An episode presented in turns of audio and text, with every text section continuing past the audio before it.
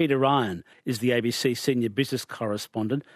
Peter, has Qantas said anything post the High Court decision? Well, good afternoon, Steve. It's been pretty remarkable because there were three key words that uh, I've noted about this, and it's um, "we sincerely apologise, and that's uh, that's uh, you don't hear that type of language from Qantas uh, very often, and that really underscores the enormity of this uh, High Court loss, which has handed the Transport Workers Union a pretty unlikely uh, but hard-fought victory. And you know we've seen more than a decade of industrial warfare. So, a very big day for the Transport Workers Union and the union movement, and you really just had to listen or watch the faces of those Qantas workers on the steps outside the High Court with this victory this afternoon to see the relief, but also the sign there's been such a, a tough and a hard fought struggle, uh, but they finally won, and uh, Qantas has nowhere else to go. The Privy Council doesn't exist anymore.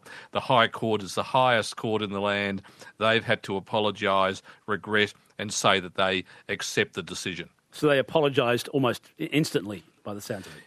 Yeah, as soon as this announcement hit, I uh, said sent a, uh, an email uh, to Qantas uh, Public Affairs, Corporate Affairs to see if they had any comment and uh, whether or not they might be rolling someone out like uh, Richard Goyder, the chairman, or the new chief executive Vanessa Hudson. They're definitely not doing that, but um, they just st- sticking with that statement, which I imagine they would have had that ready to go and probably another one ready to go if the decision had come down on their side. So a pretty brief, I think it was a three or four paragraph statement that Qantas sent out. Peter, why did Qantas outsource the workers, the ground staff, in the first place? Well, simply to uh, save money. I mean, and also you've got the the, uh, the the pandemic, which no one could predict, but clearly the pandemic and the impact of the pandemic that really was taking Qantas to the wall um, was a very serious crisis. Qantas had to deal with that. They had to restructure, uh, but also it was seen, according to uh, the Transport Workers Union and other unions inside Qantas, as an opportunity for Alan Joyce and the Qantas board to to actually do what they had been planning to do well before the pandemic, and that was the, the outsourcing of those ground staff, the baggage handlers, uh, the, the ground crew, etc. And in uh, late 2020, they did exactly that, and they outsourced them to these um, independent uh, private contractors.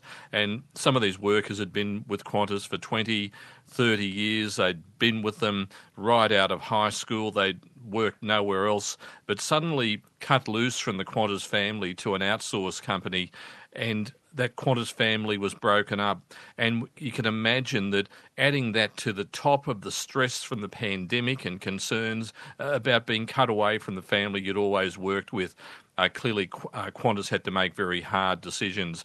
They said that it was a commercial reality that they had to deal with, but the High Courts uh, ruled in favour of the Transport Workers Union and sticking with uh, an original ruling of the of the federal court that uh, this was probably uh, unlawful. And of course, that had actually gone to the top of the federal court, which is why Qantas appealed it today. So what, a pretty what, high stakes um, high stakes move by Qantas, but it hasn't come down in their favour. One of my listeners pointed out that Qantas was given millions, if not billions, of dollars of JobKeeper to keep people employed.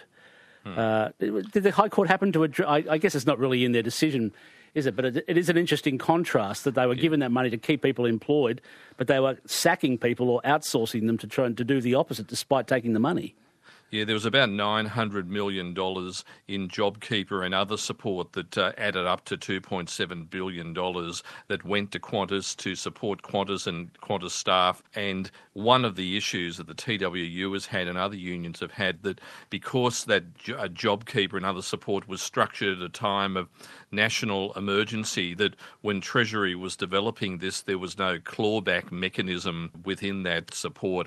And uh, of course, Qantas uh, and and other companies, to be fair, were saying that they didn't have to hand that back. There was no requirement to hand it back. Um, Qantas hasn't handed back any of it. Alan Joyce, uh, the former chief executive, made the point that Qantas actually provided services during the pandemic, such as repatriation flights, and uh, and also perhaps cheekily in hindsight, saying that Qantas would be paying future corporate tax. Well, the pressures now on the Qantas board to take a look, a very hard look at that JobKeeper money. Um, there have been very strong suggestions that part of the Qantas reputational rebuild that they might hand back part maybe even all of that uh, JobKeeper, just to start getting back on side with the general public, the federal government, uh, staff. Um, but there's a real issue here, Steve, about Qantas, not just its reputation, but also its uh, social license. Has that been eroded to the point where it's not able to be recovered, which means that the, the challenge for Vanessa Hudson, who's now the new Qantas chief executive, is to rebuild that reputation, which is going to be incredibly difficult. I, I feel somewhat for Vanessa Hudson, the new boss of Qantas, because she's now got a wheelbarrow load of problems and headaches that were really, you know, the court well, the, were, were created when Alan Joyce was at the uh, at the helm of Qantas. I realised that she was there as well, but you know, he, he was the very clearly the final decision maker. But she now has to clean up the mess that he left.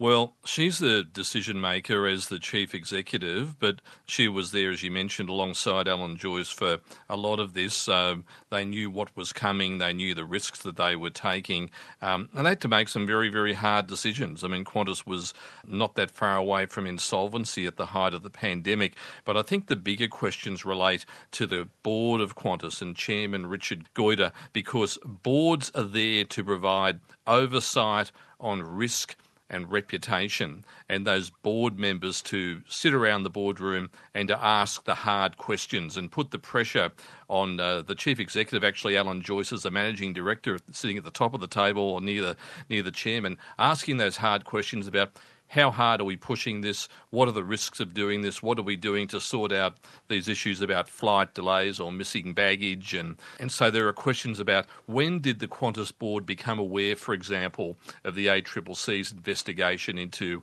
the fares with no flights allegations? Were decisions made about Alan Joyce's bonuses with that information available? So there's a very big push by big investors represented by the Australian Shareholders Association, the Council of Superannuation Investors, who want the Qantas board to act in the best interests of the company, not just shareholders, but also to take a look at, as to whether it's appropriate that, given what's going on at the moment, that Alan Joyce gets that golden parachute, which could equate to uh, $24 million.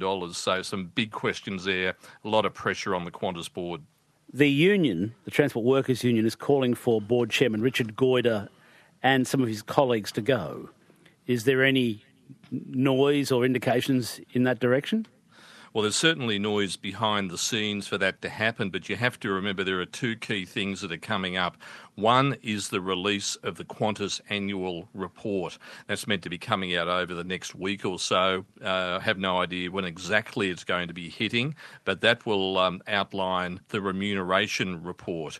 I'll be doing a quick control F when that document hits from the stock exchange for remuneration to see um, what Alan Joyce finally gets, and also other top executives, what they're awarded. And then after that, you have the Qantas annual general meeting in November. Now, in good times, annual general meetings are, are pretty good affairs, and they they move pretty pretty quietly. But I think a lot of uh, investors, the big ones, but also uh, regular retail investors, very concerned about where their company is going, how it's going to turn its image around. And I think we can expect probably a high degree of anger and questions there about how about the way the board has operated.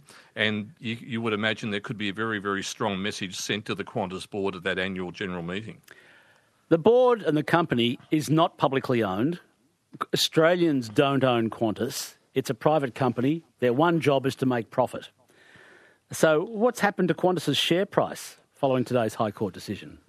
Well, today um, Qantas shares down around about uh, 0.2% at $5.57 a share. I should note that the um, overall market was down much more, around about three quarters of 1% today. But I think that um, I think that Qantas investors have probably been watching this very closely. There may well have been a bit of relief that there's there's at last some certainty on that High Court decision that that's out of the way, and then Qantas has to concentrate on uh, defending those um, alleged breaches from the ACCC and turning the airline's reputation around. So there may well have been a bit of a relief that you know at least the High Court matters out of the way. But um, okay. it's going to be a bit of a rough rough road. And you'll note that I haven't used any um, airline jargon such as turbulence yet, but there's probably going to be more of it. Thank you, Peter. Appreciate that. Thank you very much, Peter Ryan. Okay, Steve. ABC senior business correspondent Peter Ryan, who mercifully doesn't use any twee alliterations or puns in his stories. ABC Radio Brisbane Traffic.